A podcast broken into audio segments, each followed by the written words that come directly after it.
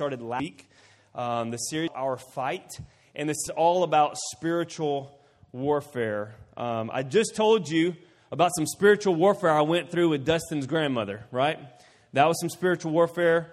Um, I hope his family is not watching this, um, but they're still friends with my family, so I'm sure someone will send it to them and I'll get in trouble. But, um, but spiritual warfare is a real thing. And last week we, t- we started the series by talking about the reality of spiritual warfare. We talked about the fact that, that yes, demons are real, and we understand that, but we also talked about how God is real too, and that God is more powerful than any spiritual issue that we come in contact with. And so we talked about how to balance that out in our life. And so today we're going to continue on. Someone's going through some spiritual warfare right there. Poor Josh. Um, so today we're going to continue on with this series, and we are using Ephesians chapter 6, verses 10 through 12. And so what we did last week is we took one of those verses, we kind of honed in on that verse. Today we're going to back up. Normally, if I go through a passage of scripture, I start at the top and I work my way down. Today, uh, we're doing it different. We're starting at the bottom and working our way up. And then in the last one that we do, we'll go all the way down to the very bottom. So, anyways, we're all over the place. It's okay. Ephesians chapter 6, go ahead and turn there if you would. Um, verse 10 is where we're going to start. It says this A final word be strong in the Lord and in his mighty power.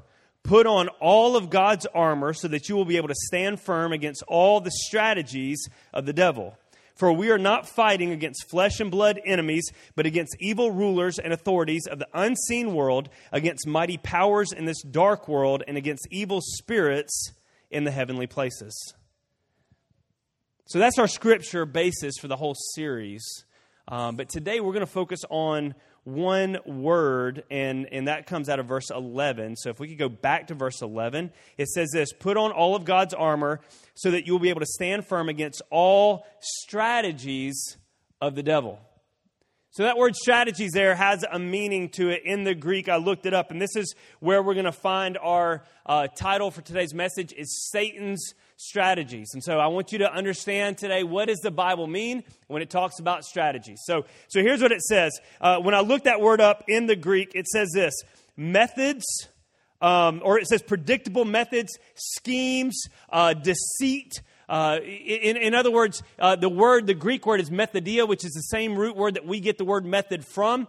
So, in other words, whenever we see the word schemes or strategies in there, what the Bible is telling us is, is that Satan has a predictable method that he operates according to. And we know this, that he does not deviate from his plan. As a matter of fact, we're going to go back to the book of Genesis in just a second. But if you study God's scriptures from Genesis to Revelation, you're going to see a very similar pattern that Satan is constantly working. Now, he may put a different skin on it, he may put a different packaging on it, but it's the same poison all the way throughout scripture. And so it's very important for us today to understand that because Paul says he, he says that we've got to stand firm against the strategy of the devil. But if we don't understand the strategies of the devil, then what are we standing firm against? How do we know what to be combating? Have you ever noticed that Christians were very good about boycotting stuff? Y'all, y'all notice that? I mean, we boycott everything. I mean, we're boycotting Target and we boycott Disney and, and, and we boycott Walmart. Eventually, it's going to come down to the, to the time when we're going to boycott everything and we're going to have to grow our own food. And some of us are going to starve because I can't grow anything. And, if, and the things I probably could grow, I wouldn't like to eat anyway. And so we got to understand like people are always standing firm against stuff, but I think sometimes we stand firm against things without understanding what it is we're standing firm against. And so then we just stand against everything, and then we see our, pat- our patterns begin to suffer. We go up and down, and, and we're boycotting Target this week until they come out with a good sale, and then we're right back in there. Well, if you were boycotting it last week and they didn't change, why did you? See the, see the problem that we get into? So I think sometimes we need to understand what it is that we're fighting against. What are the schemes of the enemy that we're fighting against? And then we know what to stand firm against. And so that's what we're going to go into today. So, so I just kind of want to give you a little bit of the, the history of this. And, and I'm going to apologize in advance. The very first part of this message, the, the first two thirds of this message is going to be kind of nerdy. Um, I got way into studying this, and I even enlisted the help of, of Jill Byron. She helped me study for this, um, which was a mistake because Jill's just as nerdy as I am, and um, and we just have like packets of information. And I told Jill, I said, I hope you know, like of all the pages of information that you printed off, I may not use very much of it because I only have about 40 minutes to preach. And she said, I totally understand. I just love looking this stuff up. And I was like, me too. So anyways, I just want to apologize. If you're not into like nerdy preaching, today's not your day. Um, but, but just hang on, hang on. We'll be practical in just a minute. So I want you to turn back to Genesis chapter 3. Hey, Perry, will you get my water under that chair right there? Genesis chapter 3, we're going to go back to the Old Testament. And, um, and what we want to do is we want to look at the very first. I, I love Genesis 3. I love the temptation of Adam and Eve. Um, as I've preached uh, over the years, I've just really come to find that if you can get back to the book of Genesis, you can find out a lot about uh, the patterns of the world. You can find out a lot about the patterns of God. You can find out a lot about the patterns of the enemy. And you can see the story of God as it develops uh, if you can learn about the book of Genesis. So I love Genesis. I love this story. It teaches us so much. So, uh, Genesis chapter 3, verses 1 through 7. Um, and, and what we're going to do is, as we read through this passage, I'm going to pick out some of the main schemes of the devil. And, and then later on, we're going to package all that together and let you see what it looks like. So, so it says that the serpent, uh, who we know from later on is Satan, the serpent was the shrewdest of all the wild animals uh, that the Lord God had made. And one day he asked the woman, Did God really say, You must not eat of the fruit of any of the trees in the garden? Uh, of course, we may eat of the fruit of the trees in the garden, the woman replied. It's only the fruit from the tree in the middle of the garden we're not allowed to eat. God said, You must not eat it or even touch it. If you do, you will die. You won't die, the servant replied to the woman. We're going to stop right there. The first scheme of, of Satan is to do this he likes to manipulate God's word and he likes to imitate God's works. He likes to manipulate God's word and he likes to imitate God's works. And, and so you need to understand today, um, in, in everything that Satan's going to try to do to attack us as human beings, uh, he's going to always manipulate God's word. He's going to take God's word and twist it and turn it. And so you see what he did with Eve. He said, Did God really say? Right? So, so Eve is given this option. Uh, Adam and Eve, they can eat of any fruit in the entire garden, any tree in the entire garden, but there's one tree they're not allowed to eat from, and that's the one tree Satan begins to tempt them with. And here's what he says Did God really say? And then he, she said, God said we would die. And he says, You're not going to die. So he begins to manipulate the very word of God. And we can see that today. You can see that all over the place. All you got to do is turn on YouTube and, and look up different preachers, and you can see the Word of God being manipulated left and right. And so he likes to manipulate God's Word, he likes to imitate God's works. And so we'll see that in just a second. Verse 5, it says this God knows your eyes will be open as soon as you eat it, and you will be like God, knowing both good and evil. Now, Satan throws this in because Satan's scheme is always to give you a promise. So he's going to manipulate God's word, but he's always going to give you some kind of promise to go along with that. And in this case, it's like God. He wants to imitate the works of God, and God always gives us promises, so Satan wants to give us promises as well. He says, You're going to know both good and evil, and you will be like God. That term there is huge. That's a big draw for Eve. I get to be like God. So we, we skim down to verse 6. It says, The woman was convinced. She saw that the tree was beautiful and its fruit was delicious, looked delicious, and she wanted the wisdom it would give her. So she took some of the fruit and ate it, and she gave some to her husband who was with her, and he ate it too. Another one of Satan's schemes today is, is the scheme of, uh, of covetousness, covetous, co- coveting. There we go. We'll just change it up. Coveting, greed, desire, all of these words mean the same thing, right? To covet something means to want something that I don't have. It's, it's, something that you have that I desire and I want to get it, right? And so it's wanting something that you're not supposed to have. So the Bible talks about uh, you can covet someone else's wife that leads to adultery, right? You covet, you, you want something that you're not supposed to have. Eve is told you can have anything you want except one thing, and that's the one thing that she goes after. Why? Because Satan appeals to that greed inside of her. When we think of the word greed, we think of money, and we often think of rich people. Can I tell you something today? Rich people aren't always the greedy ones. A lot of times, rich people already have what they want a lot of times it's the poor people that can also be greedy because whenever you get into a poor person that desires wealth but can't achieve it, then greed sets into their heart and they're willing to lie, cheat, or steal to get whatever it is that they want.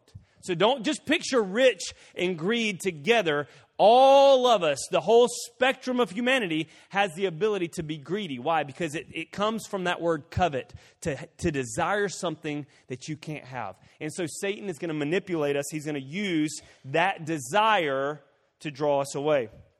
Verse 7. At that moment, oh, yeah, so they ate the fruit in verse 6. Verse 7 At that moment, their eyes were open, and they suddenly felt shame at their nakedness, so they sewed fig leaves together to cover themselves up. Earlier, earlier in the Bible, the Bible says that man and woman were naked and not ashamed. They were naked and not ashamed. They were pure, they were innocent. Um, even in their sexuality, they were pure and they were innocent. But I want you to notice what Satan does as soon as they eat the fruit, as soon as they fail, uh, fall to, to his temptation, what happens is he brings shame on something that's supposed to be pure and innocent. And so one of his schemes is to attack our purity, our sex, our gender. That's one of the attacks of the enemy. That's one of his schemes. We're going to skip all the way down to verse 15. So, what happens between 7 and 15 is God shows up. And when God shows up, he begins to dole out punishment on Adam and Eve and the serpent. And here's what he says to the serpent. In verse 15, it says, I will cause hostility between you and the woman, between your offspring and her offspring. He will strike your head, you will strike his heel. One of the other parts of Satan's scheme is that he is always going to target the youth and the next generation. He's always going to target the youth and the next generation. Have you ever noticed that there's going to come? A, well, maybe you haven't noticed this yet. For those of us that are that are probably in our 40s or better, um, we we've all found a style, and once you find a style, you kind of stick with it the rest of your life. I don't know if you know that yet. Maybe you haven't found that style. Some of you guys are young enough to keep changing, and you're still youthful, and you're putting on cool clothes, and, and you're doing all the things. But there's some of us, this is what it is, right? My church style has become blue jeans and maybe a button up if I have to wear a lapel or a t shirt if I don't have to wear a lapel. Right? That's my style. My style is not suits unless I absolutely have to. I only own two suits. That's it. I wear them to weddings and funerals, right? Like, like there's a style that I get stuck in, and it's what I do the rest of my life. But, but teenagers, young people, you 20s and 30s, some of you 30s, um, some of you are really old 30s, uh, you're, you're in this phase where you're still easily changeable, you're still moldable, and Satan is always going to go after the youth and the next generation because God said he would. So we're going to skip down to verse uh, to chapter 4. We're going to continue looking at the schemes here. And some of them are going to repeat, and I think it's good. So Adam and Eve kicked out of the garden. Once they're kicked out of the garden, they go and they start having kids. They've got two kids at this point Cain and Abel. Cain and Abel um, both have different paths in life. Uh, Cain is a gardener, and he loves to garden. He loves to farm and he grows vegetables and he grows fruits and he, he, he's, you know, that's what he loves to do. Abel is a shepherd. Abel loves animals. And so Abel has, uh, you know, lots of animals. Cain has lots of vegetables. And so you know right off the bat which one God hates. He hates the vegetable guy. Absolutely. We know that. So, so here's the story though. The story goes they both come to present a gift to God, right? And they're, they're going to present a gift to God. And the Bible says that Abel takes the very best lamb, the firstborn, the choice of his flock, and brings that to God. But it says Cain chose some vegetables. Abel picks out the very best. This is the one I was saving. This is the one that was going to be the stud. This is the one that was going to make me money, and I'm giving it to God. Cain looks around and goes, Well, here's carrots. Nobody likes those, right? And he brings those to God. They both bring an offering. God looks down. The Bible says that God rejects Cain's offering, but accepts Abel's offering. He rejects Cain's offering not because it was vegetables, but because it was just some it was just a leftover. he accepts Cain, I mean Abel's, not because it was a lamb, he accepts it because it was the best. You see the point? Okay. Understanding that, then we get down to Genesis chapter 4, verse 6. So, verse 6 says, God speaking to Cain, Why are you so angry? The Lord asked Cain, Why do you look so dejected? Why was Cain dejected and angry? He was dejected and angry because he was greedy. He coveted Abel's acceptance. He didn't covet Abel's lamb, he didn't covet Abel's stuff. He coveted the fact that Abel was accepted and he wasn't. So here's that same scheme working its way. It worked its way into Adam and Eve, and now we're in another generation, and it's working its way through the next generation. Verse 7 says, You will be accepted if you do what is right. But if you refuse to do what is right, watch out. Sin is crouching at the door, eager to control you, but you must subdue it and be its master. Satan's scheme that we haven't mentioned yet is a new one. It's the scheme of control and mastery. Satan wants to control and master us. He has a desire to rule. He got kicked out of heaven because God wouldn't allow him to rule. He got kicked out of heaven because he thought he was as good as God. And now on earth, he wants to rule someone, and he's looking at us. And so, anytime we find ourselves in a situation where we can't control ourselves, we can't control our habit, we can't control our, our thoughts, we can't control our actions, what's happening? We are giving control to someone else. And Satan's scheme is to control. And God even says that, that uh, Cain has the ability to subdue and master. Cain has the ability to have authority over sin, but he says if you choose not to have it, then the sin will control you. Let's get to the last one. One day, verse 8, one day Cain suggested to his brother, Let's go out into the fields. And while they were in the field, Cain attacked his brother Abel and killed him. The last part of Satan's schemes is violence and war.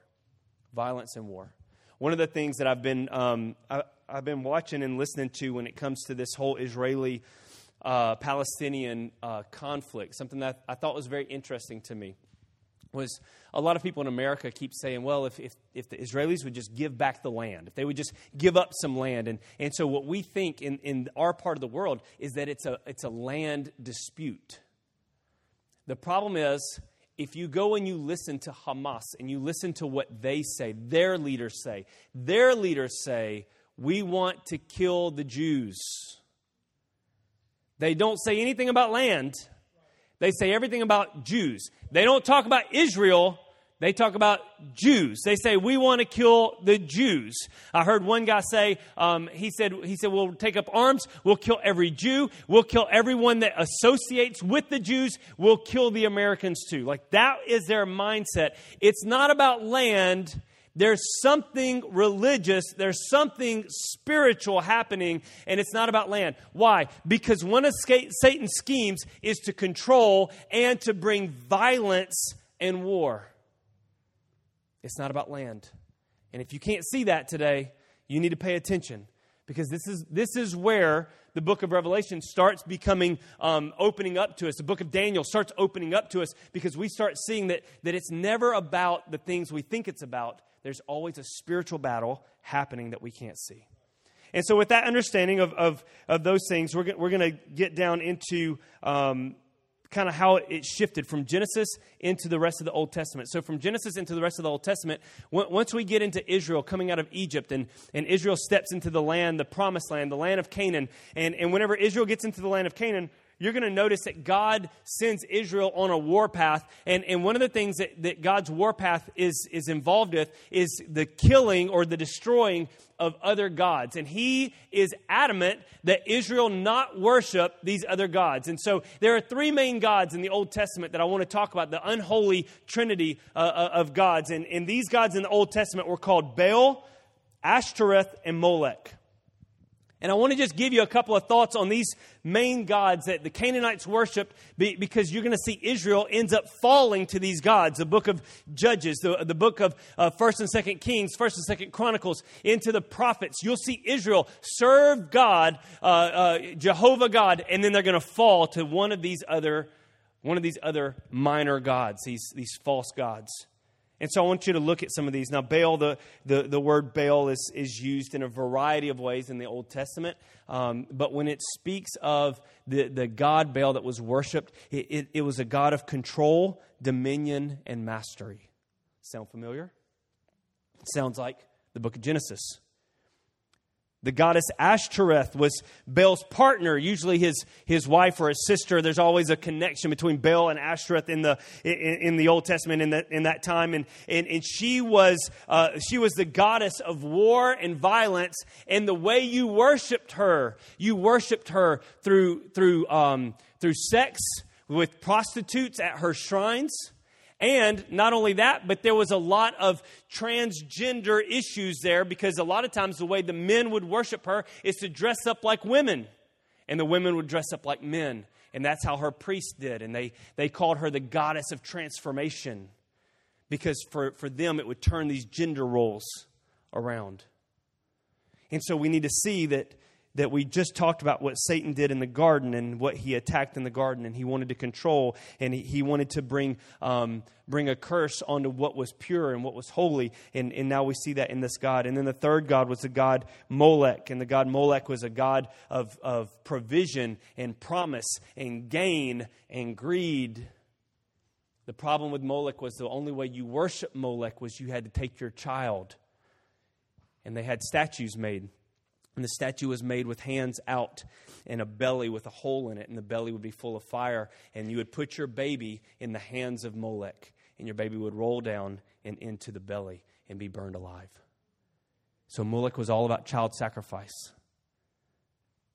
And you may think, well, there's no way the people of God would ever do that. Solomon did that. The Bible says that Solomon married, well, a thousand women, right? 300 wives, 700 concubines, whatever the case was. And God had already told him not to do it because if you do it, you're going you're gonna fall to these, their gods, that you're going to worship their gods. And sure enough, towards the end of Solomon's life, he was sacrificing babies to the god Molech. And so we just need to understand that, that this is a scheme that the devil has throughout time. Now, these gods are more than idols. The, the Bible says in Deuteronomy chapter 32, uh, verses 16 and 17, it, they're more than just idols. It's more than just wood and stone, guys. There's a spirit behind these. And Deuteronomy says this They stirred up his jealousy by worshiping foreign gods, they provoked his fury with detestable deeds. They offered sacrifices to demons, which are not God, to gods they had not known before, to new gods only recently arrived, to, to gods their ancestors had never feared. In the New Testament, we see the same gods under different names. As a matter of fact, the, the god Baal would end up being worshiped by, um, by the Romans and the Greeks as the god Saturn or the god Kronos. Um, same God, same exact worship, same exact style. The only difference is they put a new name on him. The Romans would come in and they would conquer a territory and they would take the gods you were worshiping and they would just merge that God with their God. We, we see uh, this begin to happen. The, the Greeks had Aphrodite, the goddess of love and sex. You, you see this pattern throughout time. Paul says this. He says, What am I trying to say in 1 Corinthians 10 19 through 20? He says, What am I trying to say? Am I saying that food offered to idols has some significance or that idols are real gods? No, not at all. So Paul says that the idol is not a, the idol's not a thing, right? The idol is a piece of wood. He says, I am saying that these sacrifices are offered to demons, not to God. And I don't want you to participate with demons. Paul has this view that there is a spiritual component to the worship of these gods. We can call them myths, we can call them whatever we want to call them, but at the end of the day, it's one enemy, and he has a method that travels through time.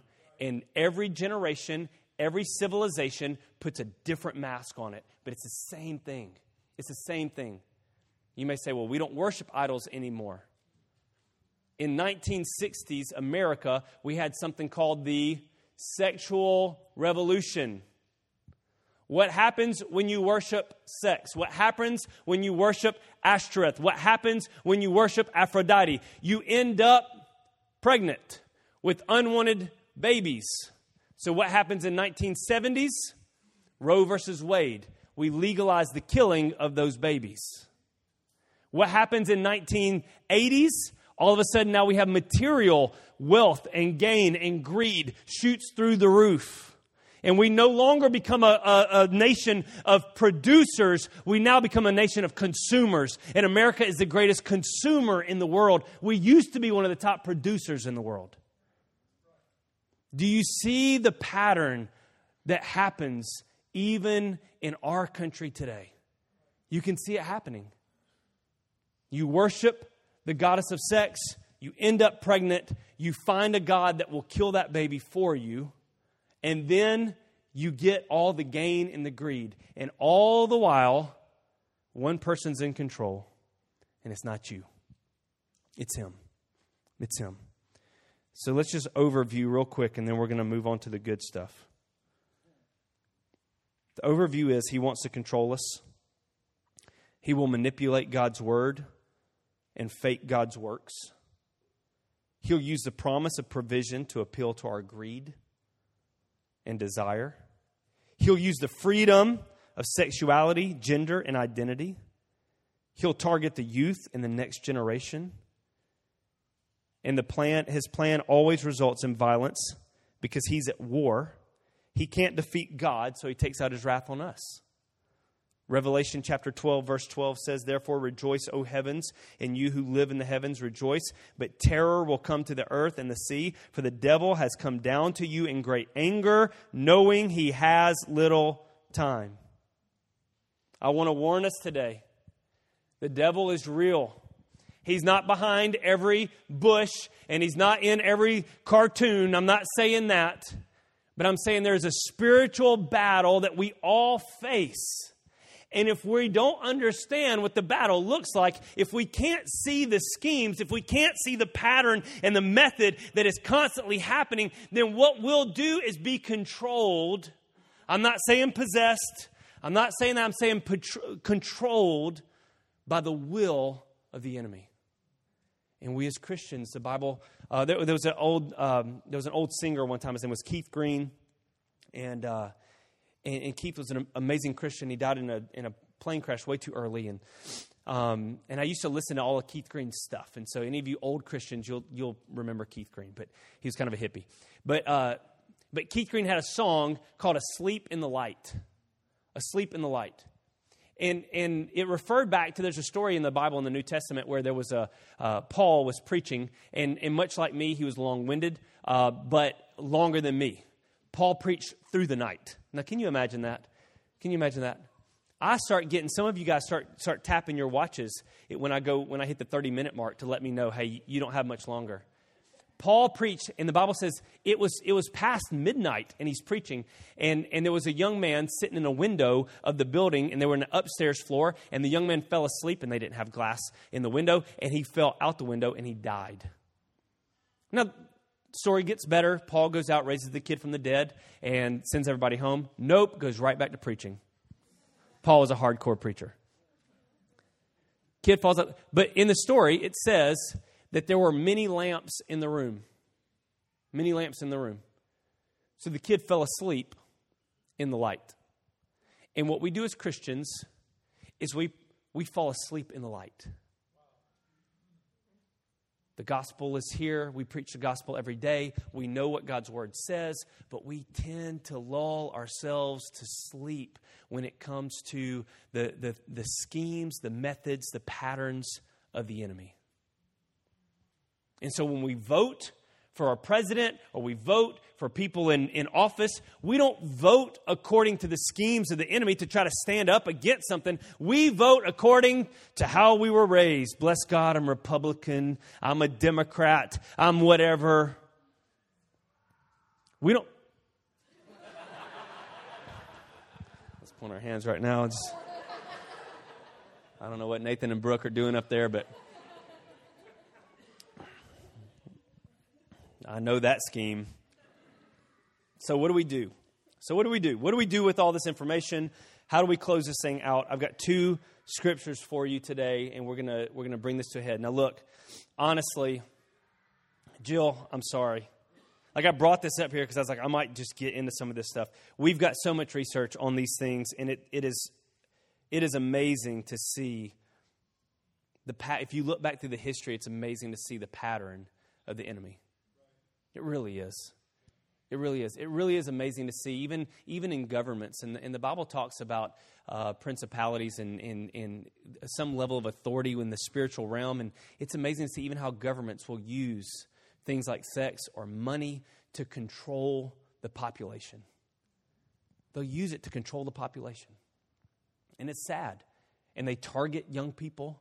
You look at what's happening in our schools right now. It's just, I was just listening to a. Um, uh, there's this guy, and he goes around from from city hall meeting to city hall meeting um, all over the states, and he gets kicked out of every single one of them. And he goes in and he begins to, to stand before school boards and he begins to read the books that the school board um, has allowed in the library or the school board uh, has, has said is mandatory reading for the students that are, that are you know, 14, 15, 16 years old or, or even little kids. And, and, the, and the books are graphically uh, sexual in nature. And as he begins to read them out, the school board begins to yell and scream, and they have police officers come and take him out of every school board meeting. And he, he talks about it. He says, I'm going to, I'm, I'm trying to hit every, every place I can go in the nation to try to get the word out. What's happening? There's an indoctrination going on in our young people.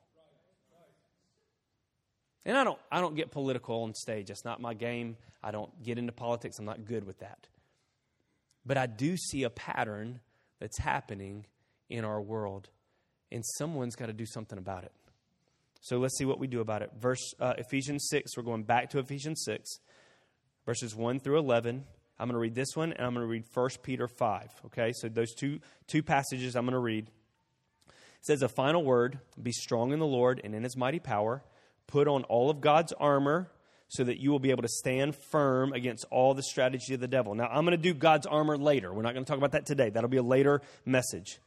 1 Peter 5 8 and 9. Stay alert Watch out for your great enemy, the devil. He prowls around like a roaring lion, looking for someone to devour. Stand firm against him and be strong in your faith. Remember that your family of believers all over the world is going through the same kind of suffering you are. In other words, Peter is making it known hey, listen, I need you to stand up. I need you to stand firm. There's a devil out there. He's roaring. He's trying to devour people. But you need to understand it's not just trustful, it's all over the world. So we need to be praying for our brothers and sisters all over the world because this is happening everywhere. So there's three things I want to point out that the Bible says that we need to do in those two passages. Number one, it says be strong. Be strong. We need to be strong in our faith. Peter says that. Be strong in your faith. Don't be weak in your faith. Let's dig, dive deep into our faith. Let's dive deep into God's Word. Let's dive deep into our relationship with Jesus Christ. Jesus said this He says, Some of these demons, whenever he was talking about casting out a demon, he says, Some don't come out except by prayer and fasting. Prayer and fasting shows me a relationship, it's a deep dive in my relationship with God. We need to be strong in our faith. Be, be strong in faith. That's why we did a series a while back on apologetics. We need to know why we believe what we believe. Don't come at me saying, well, Jesus died on the cross and rose from the dead, because someone's going to come up to you and say Jesus wasn't a real figure. Jesus was an amalgamation of, of multiple, uh, you know, uh, Greek philosophers that were put together, and he's not a real person. And then you're not going to know what to say. You won't have any proof. Dive deep into understanding your faith, why you believe what it is that you believe. He says, be strong in his power. Be strong in his power. The, the word power there in, in um, Ephesians chapter 6, it says, Be strong in the Lord and in his mighty power. The, the word mighty power there, power, um, that, that power means a reserve power. In other words, I've got plenty of juice in the tank. And when Paul says, be strong in the power of the Lord, he's saying you need to take the same power that he has and not just have it in reserve, but now with might, you need to go forth in it. You need to operate in the power of God. It's not just something in reserve, it's not something I just pray about, it's something I act on, it's something I live.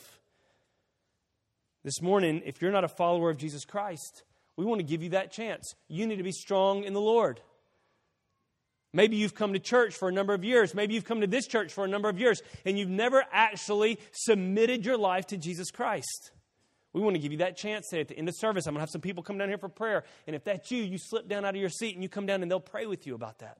But you need to be strong in His power, or we're going to fall to the strategies of the enemy. The second thing we got to do that it says in those scriptures, both of them, it says be alert, be aware. That, that word alert there means to be sober minded. It means free from intoxication, presence of mind, self control, not easily manipulated by sin. We need to keep ourselves in a place of awareness, not easily manipulated. Listen, why does the Bible talk about? I know, I know we talk about drinking sometimes and it's okay to drink or not okay to drink. And the Bible says Jesus turned water into wine. And, and I know what it says in the Old Testament. So there's places where it says it's okay to drink, but it never once says it's okay to be drunk. And I don't know what drunk means to you. I've never been drunk outside of uh, being in the hospital and taking morphine, and that's probably as close as I'm going to get to it. I was lit up. and I don't know what you do when you get drunk, but I was talking, right? The point is this in that state of mind, I had no control. I told this story a, while back, and I, will tell it real. I don't have a watch on, so I can preach as long as I want. Um, when I was in the hospital, when I was in the hospital, um, I, I told the story I think last week. They found a mass on my heart. Let's get past that part. But there was a mass on my heart. The way I found out they'd given me the mass, I mean that I had the mass, was they'd given me morphine, and as I can feel my soul leaving my body, the doctor comes in and starts saying, "Mr. Wright, we found a mass on your heart." We're not sure if it's cancer. And as soon as he said the word cancer, it was like I fell asleep, but I didn't want to. I was clawing and fighting to wake up. I needed to know what is he saying, and I'm fighting to stay up, and I just could not. I was out, right? And, and what happens is if we live in a place where we're constantly giving control away, then the enemy has access to manipulate us. Don't give control away. Don't give control away. And not just talking about drugs and alcohol, in, in life in general. Don't lose control over your mind and over your heart. How do I do that, Gabriel?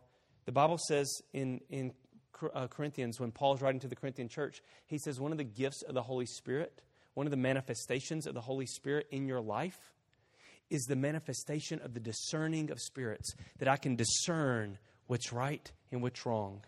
I can discern if this is from God or not from God. The third thing, and this is our final one, and we're going we're going to shut it down, is this. We need to stand firm. It says multiple times, stand firm. What does it mean to stand firm? To stand firm means to have strong convictions, to have a standard of living, and you don't back down from that. Yeah, but everybody's got different convictions, and this person can watch this TV show, and that person can, can drink this, and everybody's got different convictions. Yeah, everybody can have different convictions, but listen, we have one standard, and that standard is God's Word. That standard is God's Word. And, and listen, the, the more firmly I stand on God's Word, the more like God's Word I become. So you may have a conviction today that you may not have tomorrow. Tomorrow may be different, tomorrow may be stronger. There's been TV shows I would watch when I was younger, and nowadays I wouldn't watch them again. Why? Because my convictions have grown about what I want to allow in my life. My convictions change, my standards change. It's not that I'm trying to be holier than thou, it's that I'm trying to stand firm and not give the enemy a place in my heart and in my life. There's two verses I'm going to read. I didn't put them on the screen this morning because I added these right at the end. Why don't you stand up with me this morning as we read these verses? I love them. The first one's good. The first one says this 1 Corinthians 5, uh, 15 58. It says, Therefore, my beloved brothers, be steadfast, immovable, always abounding in the work of the Lord, knowing that the Lord, uh, that, that in the Lord your labor is not in vain. Be steadfast, immovable, always abounding in the work of the Lord. The Bible says we need to be steadfast and immovable. My next verse is, is 1 Corinthians 16 13. And I've got a small group that I, that I participate with. It's a bunch of guys, and, and, um, and so we're constantly on text threads all the time. So for those guys, I want you to hear this. This is a good verse for us. It says this Be watchful, stand firm in the faith, act like men, be strong. I love it. Paul says, Act like men, stop being boys. Right? For you ladies out there, be a woman, be mature, stand firm in your faith, be watchful, look out for those around you. Listen, I've got three kids in my home. I've got to take this stuff serious because the enemy is after the next generation, and if I don't take it serious, he's coming after my kids. He wants to control them. He wants to use their desires and their greed. He wants to manipulate their sexuality and their gender. He, he wants to come at them like a flood. He wants to build in violence and war in their hearts. Maybe not to kill, but to be mean and hurt other people. Today we got to stand firm.